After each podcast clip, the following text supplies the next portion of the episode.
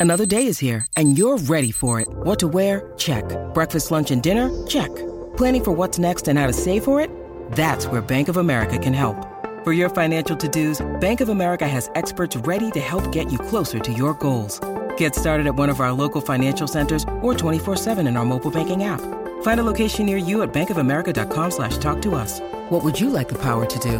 Mobile banking requires downloading the app and is only available for select devices. Message and data rates may apply. Bank of America and a member FDIC. Just a reminder that Big Mood, Little Mood with Daniel M. Lavery happens twice a week. Slate Plus members get an additional mini episode or Little Big Mood every Friday. Sign up now to listen at slate.com slash mood.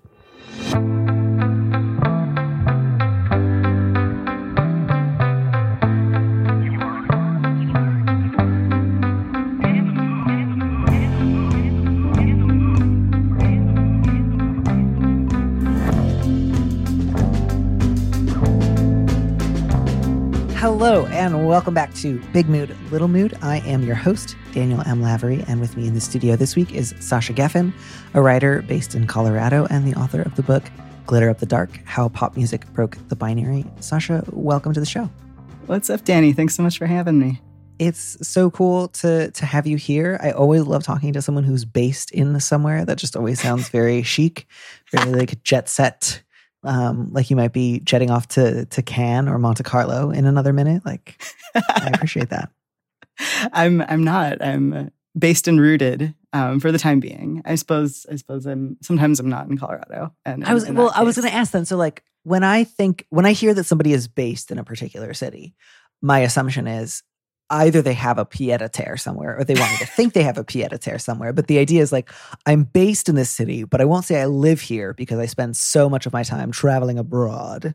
I'm so often oh. abroad with my I, interests. Yeah, I didn't think of that con- of that context at all when I wrote down my bio to send to you. It's just I don't know. I've been I've been using using that phrase for some time, but I do spend most of my time in Colorado do you feel like it maybe then is just like a slightly more professional way of saying lives like you're you're talking about being based there because this is a professional bio rather than like a personal one where you might talk about like your home and where you live more yeah maybe maybe i guess one does not professionally live somewhere one only makes I, a station no, just, in a given I, state. I do. I want to. I want to learn more about how people might use the term because I don't want to yeah. assume that everyone is trying to do pied a terre signaling. Um, yeah, I don't know. I don't know. Sasha's like, dilatory to... domicile is going to be coming out in the next summer issue of the Social Register. Oh my goodness. I'm trying to think of like when I adopted this habit of using is based versus lives. And I don't know. I like, I, I think maybe I was trying to come up with a bio for like my instructor page on like this writer's workshop that I'm sort of part of in, in Denver. And I was just reading a lot of bios and I think I just saw is based like over and over again, like is based in like Fort Collins, is based in Golden, you know, all these different parts of Colorado. And then I just, I don't know. I don't know.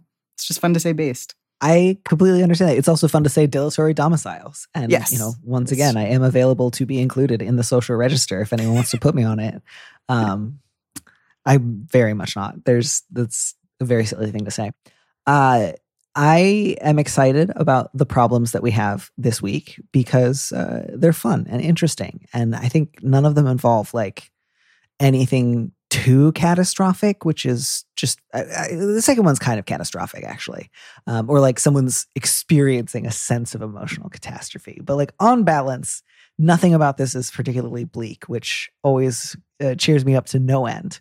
So I am heading into this uh, with a song in my heart and uh, I will be. See, this is why I can't be in the social register because uh, I, I, I referenced the three tenors, and that is that is um,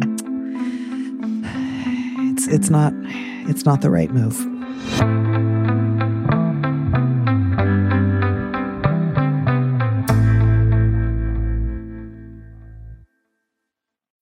When you need mealtime inspiration, it's worth shopping Kroger, where you'll find over 30,000 mouthwatering choices that excite your inner foodie. And no matter what tasty choice you make, you'll enjoy our everyday low prices, plus extra ways to save, like digital coupons worth over $600 each week. You can also save up to $1 off per gallon at the pump with fuel points. More savings and more inspiring flavors make shopping Kroger worth it every time. Kroger, fresh for everyone. Fuel restrictions apply. Anyways, our first uh, question is about a long term closet. I know you like a low stakes problem. Thanks, letter writer. About a decade ago, a new at the time friend, Kenji, came out to me. I'm a straight Asian woman. We met through mutual college friends and formed a close knit circle, and we're all still in touch to this day. Over time, I noticed that he would really clam up when anyone asked about his dating life. Since our friendship was still new at the time, I didn't want to pry. After he came out to me, he swore me to secrecy within our circle, but said I could tell my then boyfriend slash now husband. It's a decade on now, and I've kept my promise, but it makes less and less sense to me, and it feels harder and harder to do. Kenji was out at graduate school and then with his family, which I know was really tough for him to do. His parents aren't exactly attending Pride, but they're supportive and loving. I live on the East Coast, Kenji and the rest of our circle live on the West Coast, and he doesn't seem to have a lot of friends outside of work. I wish he had a local support network that he could actually be out to. He has said in the past that there's no point in coming out to our friends if he's not seeing anyone seriously. I disagree, but I know I can't force him to do anything he doesn't want to. But keeping this secret has required a lot of effort over the years that I no longer feel is warranted. Whenever my husband and I see Kenji or other members of our friend group, I always have to remind him that Kenji isn't out to them yet. I would love to hear your thoughts on how to talk to Kenji about this. I love this one because I feel like the implicit question is like, if you come out to someone, it's sort of universally understood that, you know, you thank them and you don't out them to other people. But yes. this is sort of like that test case of like, well, how long do you like the the understanding is always like they're probably going to come out in, you know, a few weeks or a year or something to the rest of the group. What do you do when it's been a decade and it feels right. Like yeah, 10 years and you're the only person in the friend group. Still, it's not like it's a slowly expanding circle. It's like one person, which is kind of like my big question about this letter, I feel like is like why why just one person or why this person why this mm-hmm. friend right mm-hmm. like is there like are there behaviors within the friend group that maybe signal to kenji that it's not the safest place to talk about stuff like this? Like i don't want to read too much between the lines you know? Um but i guess i have two questions which is just like why why only the letter writer and and her husband? Um like i think it's wonderful that Kenji considers them both to be safe people mm-hmm. um, and entrusts them with with the secret. Um, I guess I, I don't I don't fully grasp why it's effortful to not talk about it, you know, unless there are maybe like moments where there is the presumption of straightness kind of broadly among everyone in the friend group and like are people kind of like ribbing on Kenji like with the assumption that he's going to be dating a woman. Like, I don't know. Yeah. I mean, certainly part of me was like, one possible reading was absolutely unless Kenji has like made up girlfriends for this group of people, if he has over the last decade come out to pretty much everyone else in his life and has uh I think been in relationships of some sort, like my guess would almost be like it would be kind of surprising if the rest of the friend group didn't mostly know already and like it's probably more like an open secret than anything else but that's not the only reading i could imagine here i, I also um, was curious about that i didn't necessarily get a sense that the letter writer was like holding back information of like by the way they're all super homophobic except for me sure but sure sure usually in a letter like this there's like a throwaway line of like i know everyone in the group would be comfortable or maybe there's one person who's kind of a missing stair type. Yeah. So I just wonder, letter writer, has anyone in this group ever given you reason to think that they're a little homophobic? Uh, you know, e- even if that's not the case, sometimes people are just a little weird about coming out for a variety of reasons. And I think, especially if somebody is like really anxious about coming out to their family and they feel like they can't exercise a lot of control uh, in that front, they sometimes then can get a little bit more weird about coming out to other groups of people just by way of like uh, the transitive property. Like I, I can't push back against the weight of my entire family, but I can at least hold like my college friends at arm's length. And so sometimes that happens as well. Yeah, that's a really good point. I, I definitely don't get the sense that this is like a homophobic group and that it's like, you know, drastically unsafe for Kenji to to come mm-hmm. out. But I wonder if the letter writer like could maybe like just tune in to the group dynamics with this in mind? Like, are there like kind of light jokes that are happening that maybe make this feel not great? Like, just kind of ambient, an ambient vibe of like that not really entering the picture.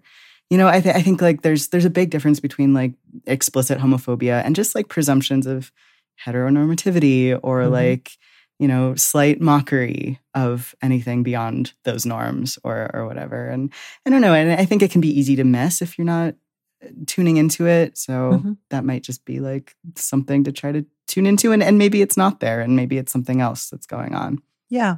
I can to imagine, especially if the letter writer only sees this like circle of friends once or twice a year and it's always in big group settings, like because she has to travel all the way from the East Coast. I, I can imagine that it's like sometimes weird. Um, I, I don't think that's necessarily just like totally invented or, or misplaced. Like I can imagine it's like weird. Like it's been a decade. I'd love to be able to like, while we're all kind of talking about our lives, ask Kenji if he's seeing anyone and not feel like I've just like committed a faux pas. Um, mm-hmm. So I, I, can imagine that it's weird. I, I, guess I would just say like letter writer, you know, um, talk with Kenji. And, and I think like it, it, has been a decade. As long as you don't like knock on his door in the middle of the night and say like you need to come out to everyone in six months or I don't want to talk to you anymore, which it doesn't sound like you're there, so I'm not too worried. Um, and just say like, hey, you know, you've said before that you don't really want to come out to this group of friends unless you're seeing somebody seriously, and um, I just I wanted to like check in with you on that. Partly because, you know, it's sometimes strange for me. Not that you should be taking what's cool for me primarily into account, but like I just like if if all things being equal, it's not a big deal to you. Um maybe take into consideration that we might be able to have slightly more like open and free flowing conversations when I come visit.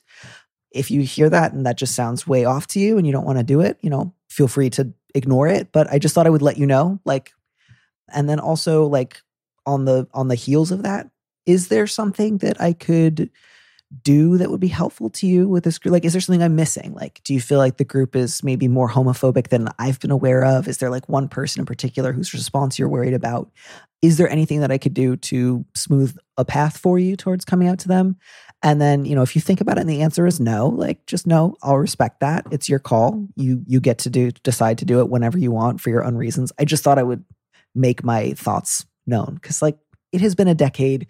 I think you're allowed to say I have a slight preference without worrying that you're like pushing him out of the closet or like giving him undue pressure. Does that strike you as reason like do you hear that and think like I actually think no straight person should ever say you should think about coming out because it would make things a little easier for me? No, I think it's it's more like if if you approach it with that kind of stance of like thank you for your trust, like I'm glad that I've been able to be there for you and like know this about you, like how can I support you, you know, being your fullest self whatever that means for you in this friend group, you know, whether that is continuing to keep the secret or whether it is helping in in whatever way as the secret becomes less of a secret. Like I think that is that is reasonable for sure. Yeah. And then, you know, hopefully that moves the needle a little, or at least gives you some more insight into how Kenji is doing. You know, maybe he'll share something that you weren't aware of, or maybe he'll say there's actually kind of something else that's been going on, or you know maybe you'll you'll get a chance to like feel a little closer to Kenji, um, if only because you've now shared with him a little bit about why this has sometimes been challenging for you. And again, like based on this letter, I'm not worried you're going to say like I've been carrying a cross around for a decade. Like this is killing me. Like you seem to have a pretty appropriate sense of scale here, so I'm not worried that you're going to like put a guilt trip on him. Um, but I also think like he's a good friend. You, this, you've been doing this for a decade. It is not inappropriate for you to bring up the possibility.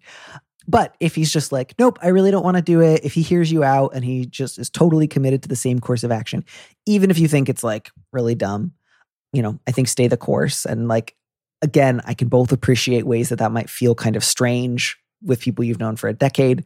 But I just also think like, while I don't think you need to like wake up your husband the night before your annual trip and say like now we got to go through every possible scenario again so like you never ever slip up the script like you don't have to go to heroic measures here, but also like if it's just once a year, you're like, hey, husband, you know, Kenji's not out yet, so don't ask him about boyfriends. Keep doing that.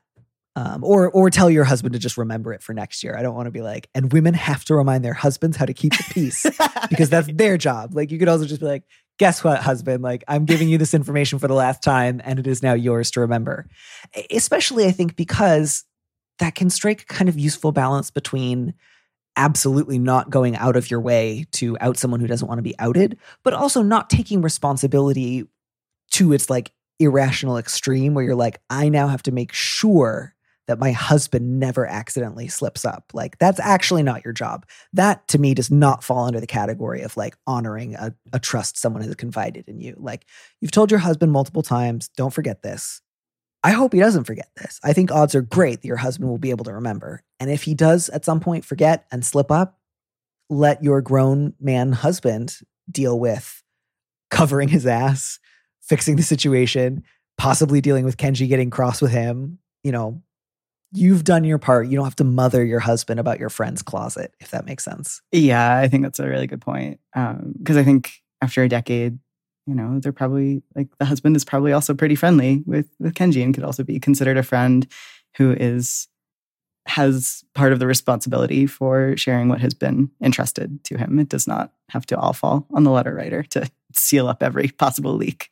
Yeah, it is. It is like kind of funny though. I do occasionally hear from somebody who's like, "I'm in a weird position. I'm straight, but I really feel like my friend could be being gay better." And like oftentimes that person is like very thoughtful and kind and is like, I don't like feeling this way. I don't want to micromanage anyone else's gayness, but like I feel like they're maybe making it a little harder for themselves than they have to. And like I just I feel for you, letter writer. I think you have good intentions. You seem kind. You seem caring you know, you're clearly curious about whether or not Kenji feels lonely or isolated. And again, without trying to force the question of what he's going to do next, if part of what you just want is to say to Kenji, I really love you. Every once in a while, I worry that you don't have like close friends. And I don't know if I'm being super presumptuous or just projecting onto you, but, you know, how are you? Do you feel lonely and isolated? Do you have maybe close friends I don't know about. Like, you know, not like give me their names, tell me, but like if you're just curious about a friend who you think maybe seems lonely, I think a lot of times people won't say anything, maybe because they don't know exactly what to say or they don't want to seem rude. And I, am not worried about you being rude. You sound thoughtful. I think maybe just saying something might actually be really meaningful. And maybe Kenji will be like, no, I'm good. You've, you've misunderstood the situation and that would be fine too. But maybe he'll say, thank you for noticing or thank you for asking mostly I'm okay, but this is a little hard for me. Like the fundamental desire here, which is like to be a little bit more honest with Kenji about how you're feeling about your relationship and to express some, you know, moderate concern about whether or not he's like doing as well as he could be and asking if you can help. Those are all achievable and like laudable goals for a friend. So um, I hope that goes well. I hope he does come out to your friends. I don't want to give any rulings of like if someone's in the closet for 20 years, you're definitely allowed to like accidentally on purpose out them in front of your friends. But I will continue to give the question some real thought. I feel like the question is not like, why haven't you come out yet? It's like, do you have the support you need? Are you are you good? Are you good? What can I do to help? Yeah. Like yeah, and maybe like even curiosity like you say his parents seem loving and supportive, although they're not attending Pride. Maybe that's a good opportunity to ask Kenji generally, like, hey, how did coming out go at grad school? How has it been with your family? Because he might have an answer that's like, you know, I was out at grad school and it was like kind of fine, but kind of weird. Or like, it's nice that my family is supportive ish, but there's also lots of like weird low grade ways it's kind of stressful and i don't totally. even always know how to bring it up because there's not one big bad thing so it feels yeah. like every time i come out i've given myself this new like problem to solve and i kind of like having one group of people where i don't have to do that totally like the fear could not like it could be coming from somewhere completely different than the friend group like the friend group could be totally safe but like other situations maybe have not been like as safe and maybe he is just has apprehensions about going through the same process that has not worked out perfectly with people he really loves and cares about and wants to keep in his life, you know, the same way. Yeah. Yeah. And not to, to go on too many tangents, but like I was just having a conversation last night with a friend of mine who's been kind of like a, you know, uh, going through like difficult family uh, reactions to transition like a few years in. Um, and one of the things that we kind of like settled on was like it's it's rare that somebody will like underestimate how bad a particular relative's reaction to transition is going to be. Like, I think usually if you think someone's going to have a bad reaction, you're right. But often we uh, don't anticipate how weird some of the bad reactions can get. Like, yes. you think, okay, yeah, like Kyle's going to take this badly. He's going to kind of be a dick about it. But like, you could never have guessed that, like, two years after you debuted they, them pronouns, Kyle's to find out you started hormones and like storm into your childhood bedroom, angry, crying, being like, Do you think your ex husband loved you as a woman or as a non binary person? And you're just like, Oh, this is so fucking deranged. I didn't see this coming. Like, I expected someone to say, like, I'll never accept this. I did not expect this. Does that make yeah, sense? Yeah. Yeah. Like, the, it's like you get accepted, but then you have to like process people's reaction. You know, it's not like a blanket like refusal of like, no, get out of my life. It's like, okay, like you're still my relative, but like I have a lot of stuff here and now this I'm I'm giving this to you to help me deal with it. And it's like, oh, okay. This is just one more thing that I didn't realize I would have to carry. Yeah. And like there's plenty of people who will just say straight up, like, I don't accept your coming out, whatever form of coming out it is. But For there sure. are many people, possibly many more people, who will say some variation of, wow, that's a lot. Thank you for telling me. I appreciate that. Obviously, I love and support you. And who will then spend the next six years acting bananas and horrible. and they'll never admit it's because they're wildly unhappy with your coming out. And they'll just be like, no, I'm fine, but I'm going to say the most fucked up thing to you you've ever heard in your life, but I love you. And um, I, I, consider one of my missions on Earth helping people try to identify that type uh, as early as they can because otherwise uh, you're in for a real time waster uh, of a scenario. Yup, no doubt.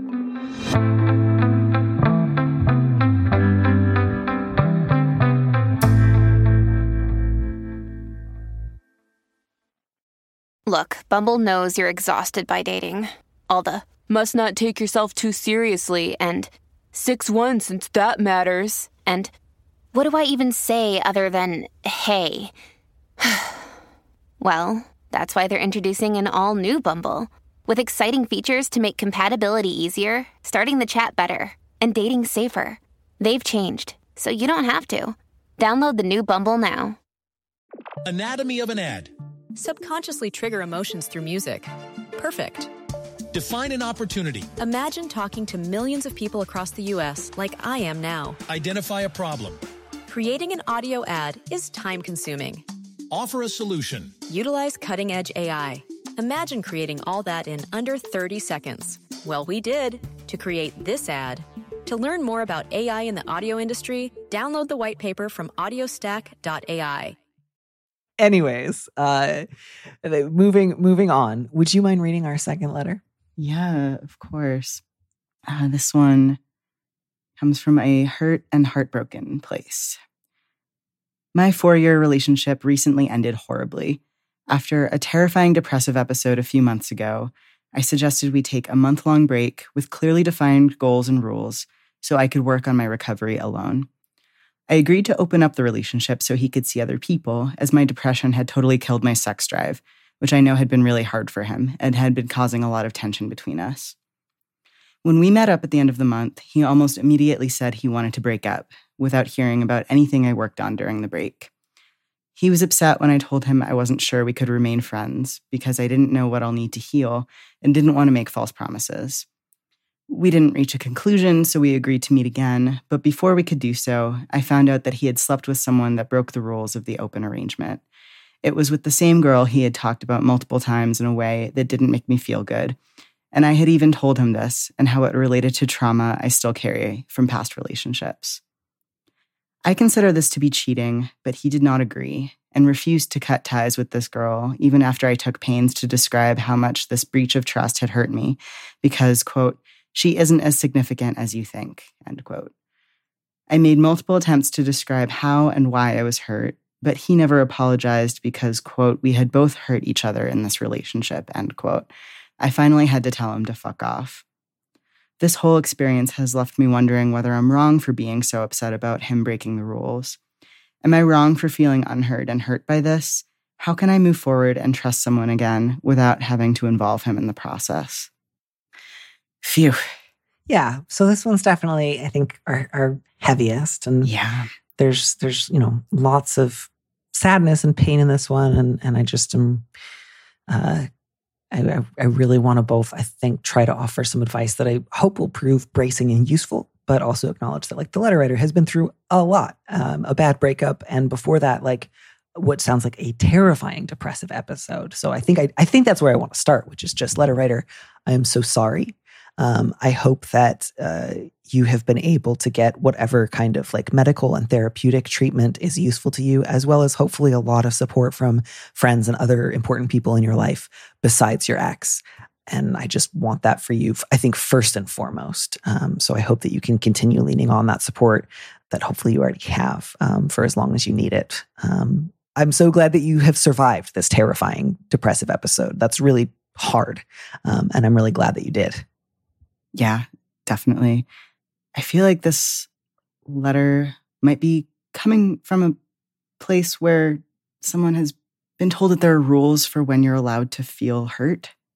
Um, and I, I feel like the the answer to the question, like, am I allowed to feel hurt, is always like yes, right? Yeah. Like you always you always feel what you feel. Like what you yeah. do with that can the advice can vary from situation to situation, but am I allowed to feel this? Like the answer is always of course, of course. Yeah. You feel what you feel.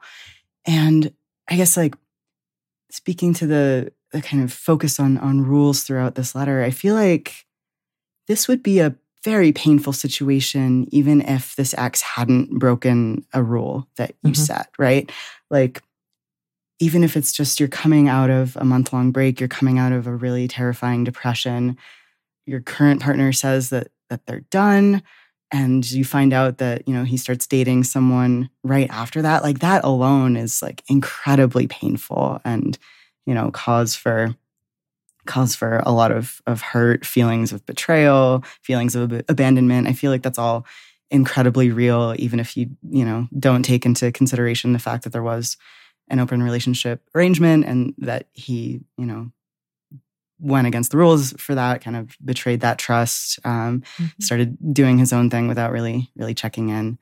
Um, I feel like this is like an inflection point, maybe in this relationship where they're both the letter writer and and their ex are trying to figure out like, well, how do we move forward from here? Like, can we stay friends? And I don't, I don't know if someone who doesn't even like ask how you're doing after you spend a month, you know, trying to recover from depression is like worth staying friends with. I I wasn't quite sure.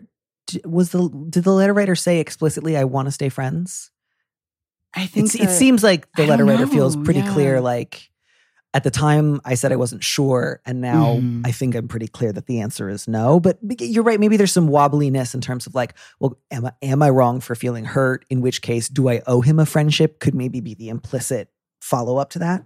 Yeah, maybe it, feels like there's maybe just some attachment on on both ends. You know, of like how how do we put this thing of four years behind us? It's like really messy. You know, there's just a lot of feelings on on both sides. Like, um, I feel like that's you know, regardless of of the particulars, is a really painful painful spot to be in.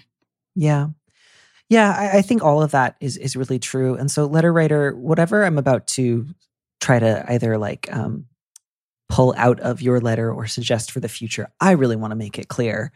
I, you know, I don't want to like give you a list of homework to do or say that you ought to feel one way or the other. So, uh, you know, uh, this is this falls under the category of just like you had a tough breakup and you're allowed to feel hurt over it. There's, you know, please don't be too hard on yourself if you feel like am I feeling the wrong thing or am I feeling the right thing but for the wrong reasons or in the wrong fashion.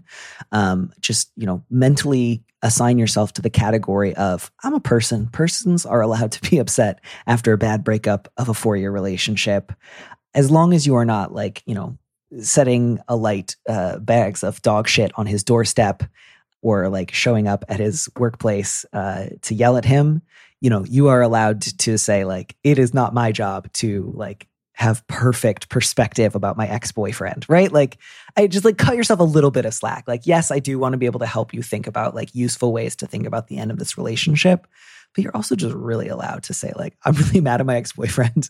I don't feel like having charitable thoughts towards him right now. I want to have some friends over and say fuck that guy and for them to say yeah fuck that guy. And that is we're not harming him we're not like cutting him off from community. We're not uh, uh, you know unfairly demonizing a human being. Like we're engaging in like okay post breakup rituals. Yeah totally. Like there's going to be a lot of grief and like whatever you need to do to process that or to come to a place where it, it feels like a, you're on a little bit more solid ground i think that is that is totally real um, yeah. to just have a lot of anger. Like there's a lot of anger involved in in any kind of dissolution i think of a four year relationship. It's it it sucks. It sucks no matter what. And it's okay for it mm-hmm. to suck and whatever you need to do to like feel that fully and not you know i don't think you need to like tamp that down or like worry about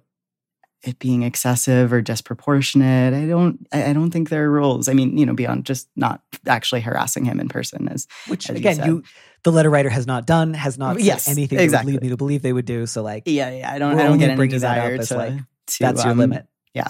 To punish punish this man in material ways.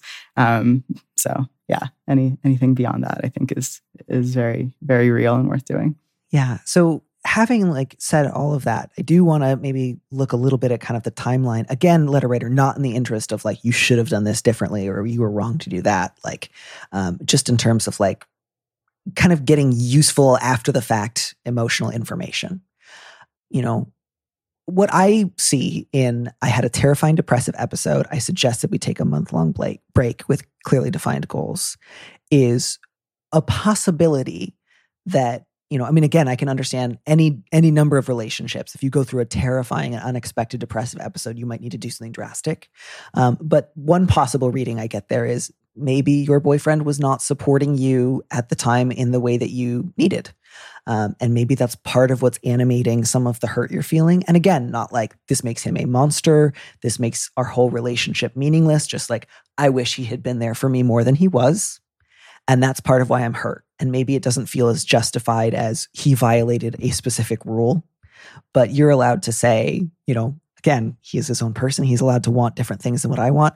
I wish that he had been there more for me and that I hadn't needed to say, I need a break. That's something that I'm sad and hurt about.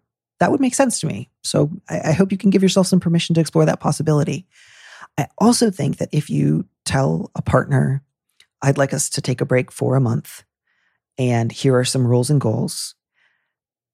One of the things, again, like not that you were wrong to do that, not that you shouldn't have done that. It sounds like you knew that that was something that you needed at the time. But I think it's also important to think that, to understand that you are inviting the very real possibility of a breakup with that. Like you might hope for the best, but it, I think it is rare, possibly vanishingly rare, that there is somebody whose commitment to a relationship is strong enough that if you say to them, I want us to break up for a month, here are some rules, let's come back and discuss it a month from now, and that they will show up in a month feeling closer to you, feeling stronger in your connection. I think it is more likely that even otherwise loving and supportive people will feel like, I don't know that this is the kind of relationship that I want to be in.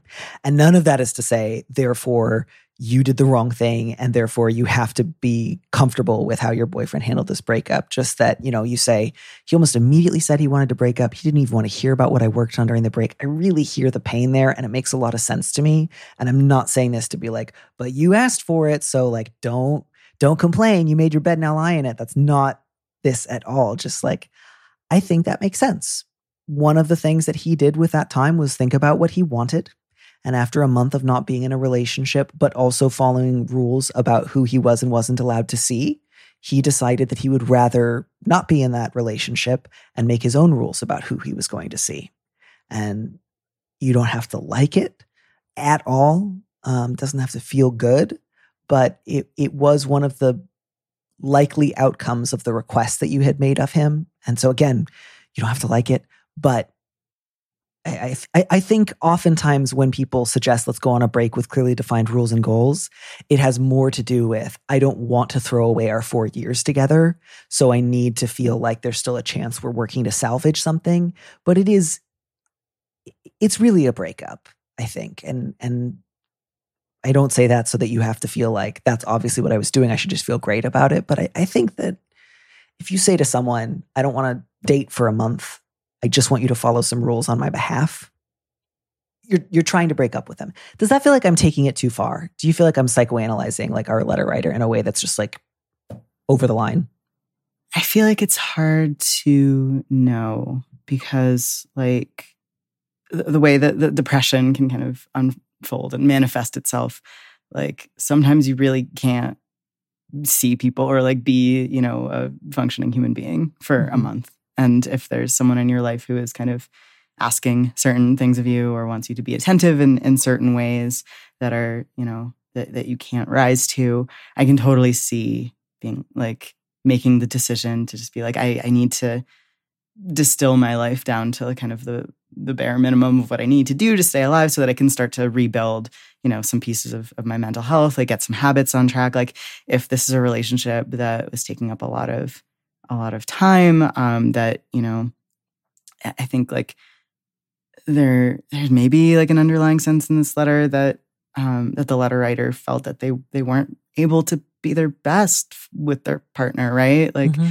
They there was a lot of disappointment and hurt, you know, kind of even before this month long breakup. I, I think like clearing space and just like getting oriented for a month, it, that can be what it is, right? Like that can, yeah. that can be the goal. It's just like let me just orient to like what's going on with me, like try to get some help, you know, try to get some medical care.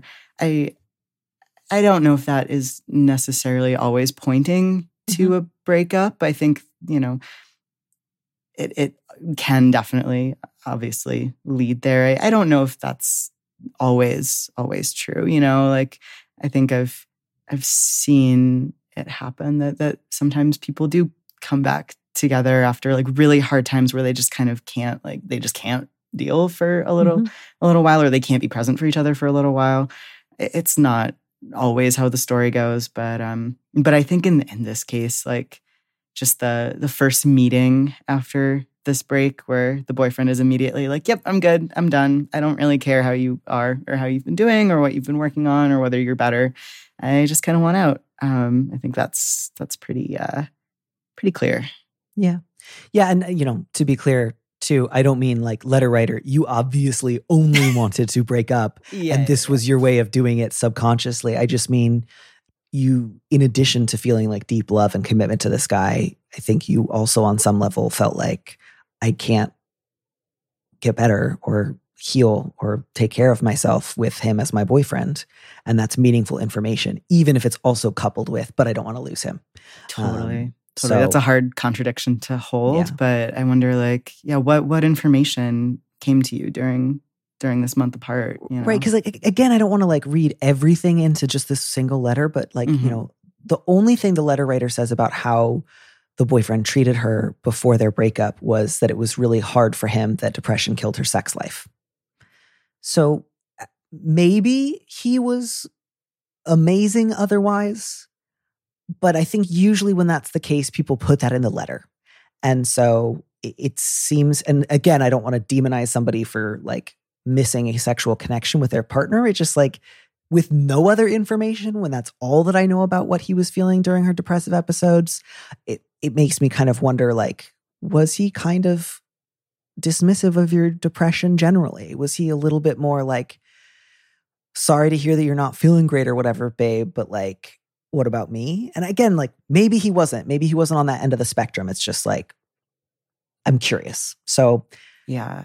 And maybe one more thing to offer is mm-hmm. just like that mental health is not really in a vacuum. You know, it's not just like psycho like psychology in general is like a social experience, right? Like you feel certain ways often, but not not always, but often because of like who you're in relationship with and what your you know social bonds are like um, I guess maybe just like speaking for my own experience, like some of my worst depressions came when I was in real bad relationships. And that was mm-hmm. part of it, you know. And I'm not mm-hmm. saying that that's what this is because we don't have that information, but just like there's a few I clues like that suggest it might be, it's, right? It's not a guaranteed, but maybe. Yeah, yeah, yeah, yeah.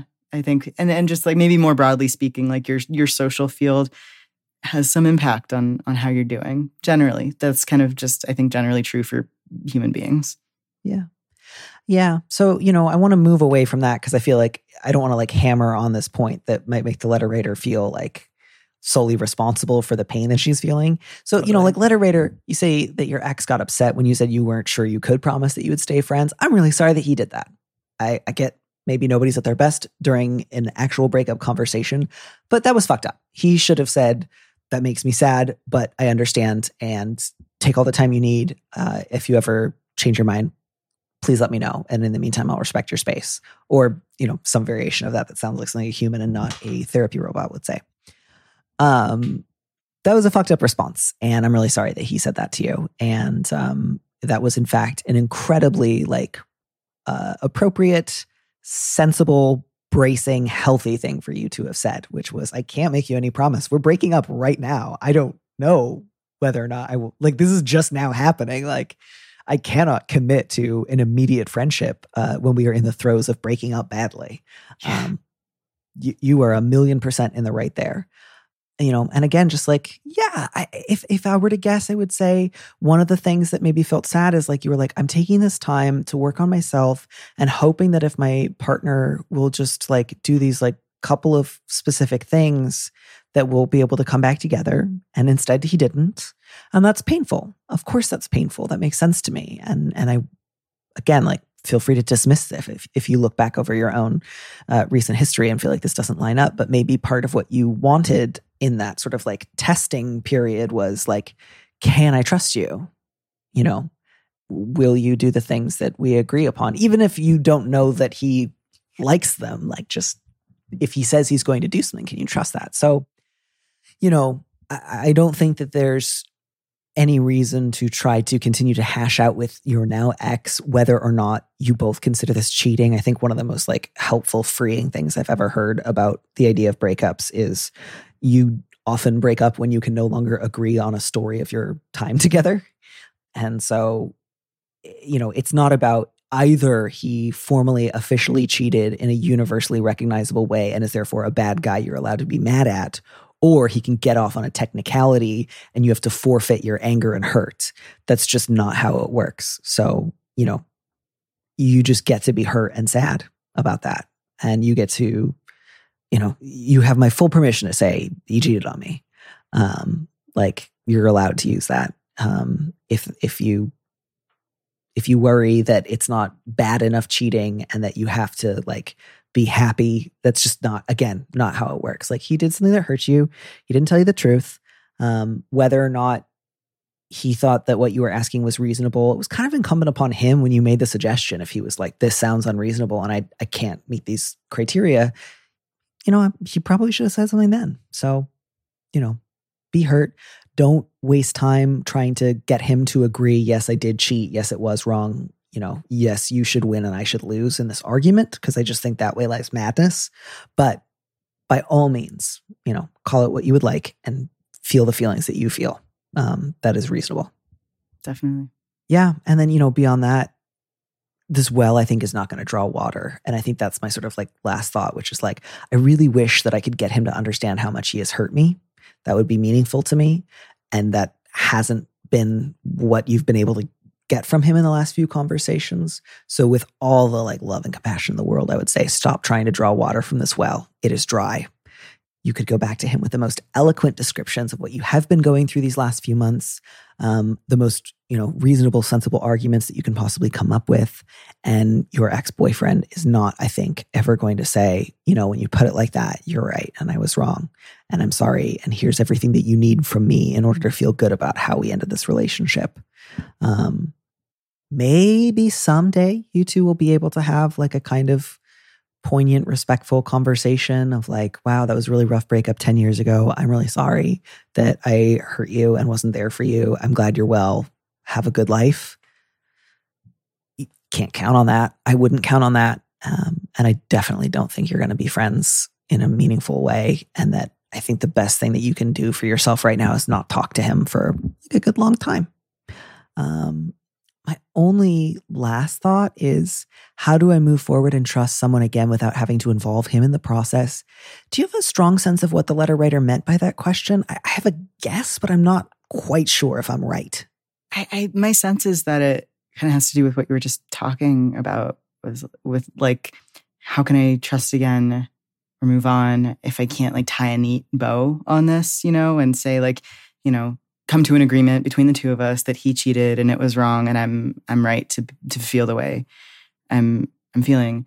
I guess given that interpretation, my response would just to be like you you don't need his permission, you don't need his okay to feel what you're mm-hmm. feeling. It doesn't have to be tied up. It's like you you don't need him to confirm that it's as bad as it is because it's as bad as it feels. However it feels for you right now, that's how bad it is and that's real.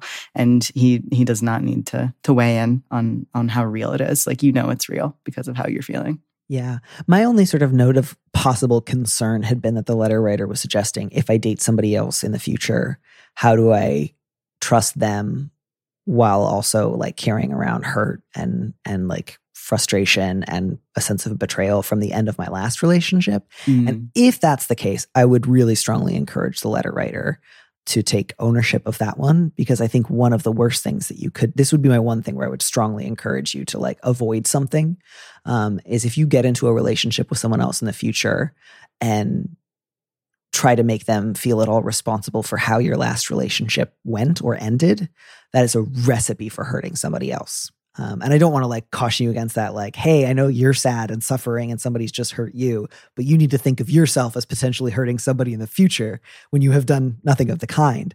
Just that um, whatever it looks like for you to work through these feelings of like betrayal, resentment, hurt, etc. Um, do that, pursue that fully. That doesn't mean you have to be like perfectly healed before you go on a date with somebody else.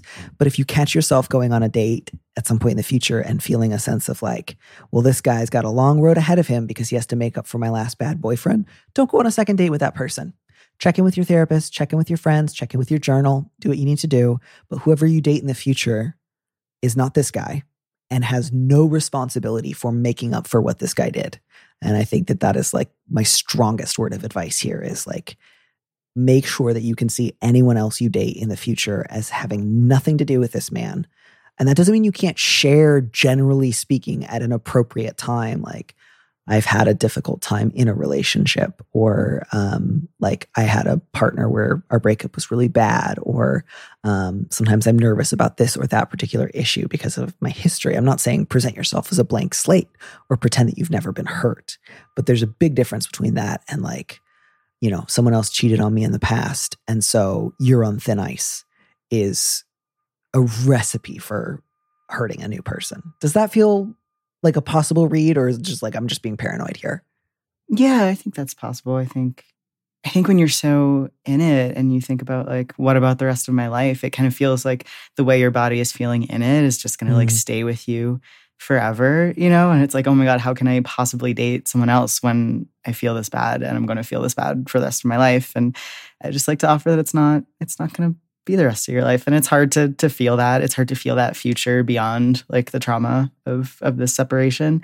Um, but I'm really glad this letter writer is like doing work for themselves to like get healthier, get more support, um, you know, work on work on a lot of things that are really painful already. I think like mm-hmm. all this can be can be part of that work. And there is there is this future where it is not this immediate like somatic like alarm bell ringing right. all of the time you know right. like that will eventually quiet and uh and it will feel it will feel a lot better yeah yeah you don't have to trust anyone new until you want to and until you mm-hmm. feel ready um i yeah. think is a kinder way of putting it than like make sure you don't do something wrong in the future um yeah, which yeah. when you, even though you're not hurting anyone now um yeah just like all you have to do right now is be sad about your breakup and be like hurt and cross and whatever else comes up for you angry, furious, devastated. Pick a word, pick a feeling, explore it. And uh, yeah, don't don't worry about trusting somebody new until you want to and it sounds good.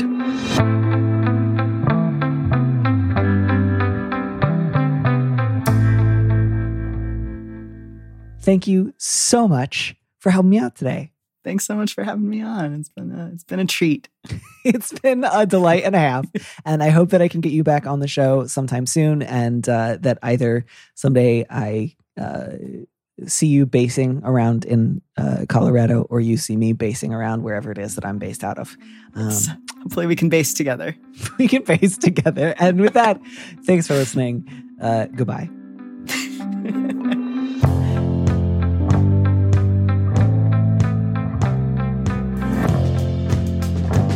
You for joining us on Big Mood, Little Mood with me, Danny Lavery. Our producer is Phil Surkis, who also composed our theme music. Don't miss an episode of the show. Head to slate.com slash mood to sign up to subscribe or hit the subscribe button on whatever platform you're using right now. Thanks.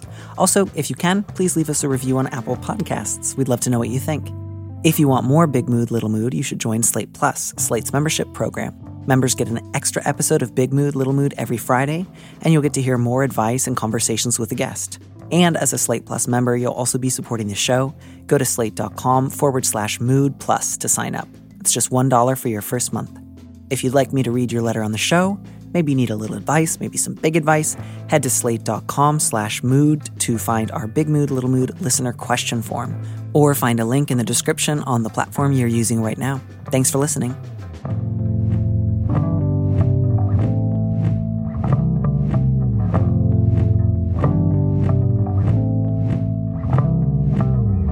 And here's a preview of our Slate Plus episode coming this Friday. I'm considering paying someone I'm dating to do labor for me. First of all, why are we using language like labor in this context? Please, please don't. Second of all, fucking don't do it. What should I consider? There's not like a cool laundry list that's gonna make this a good idea. There's no like level of like therapy or online communist speech that is gonna make this sensible. It is a foolish, dumb idea.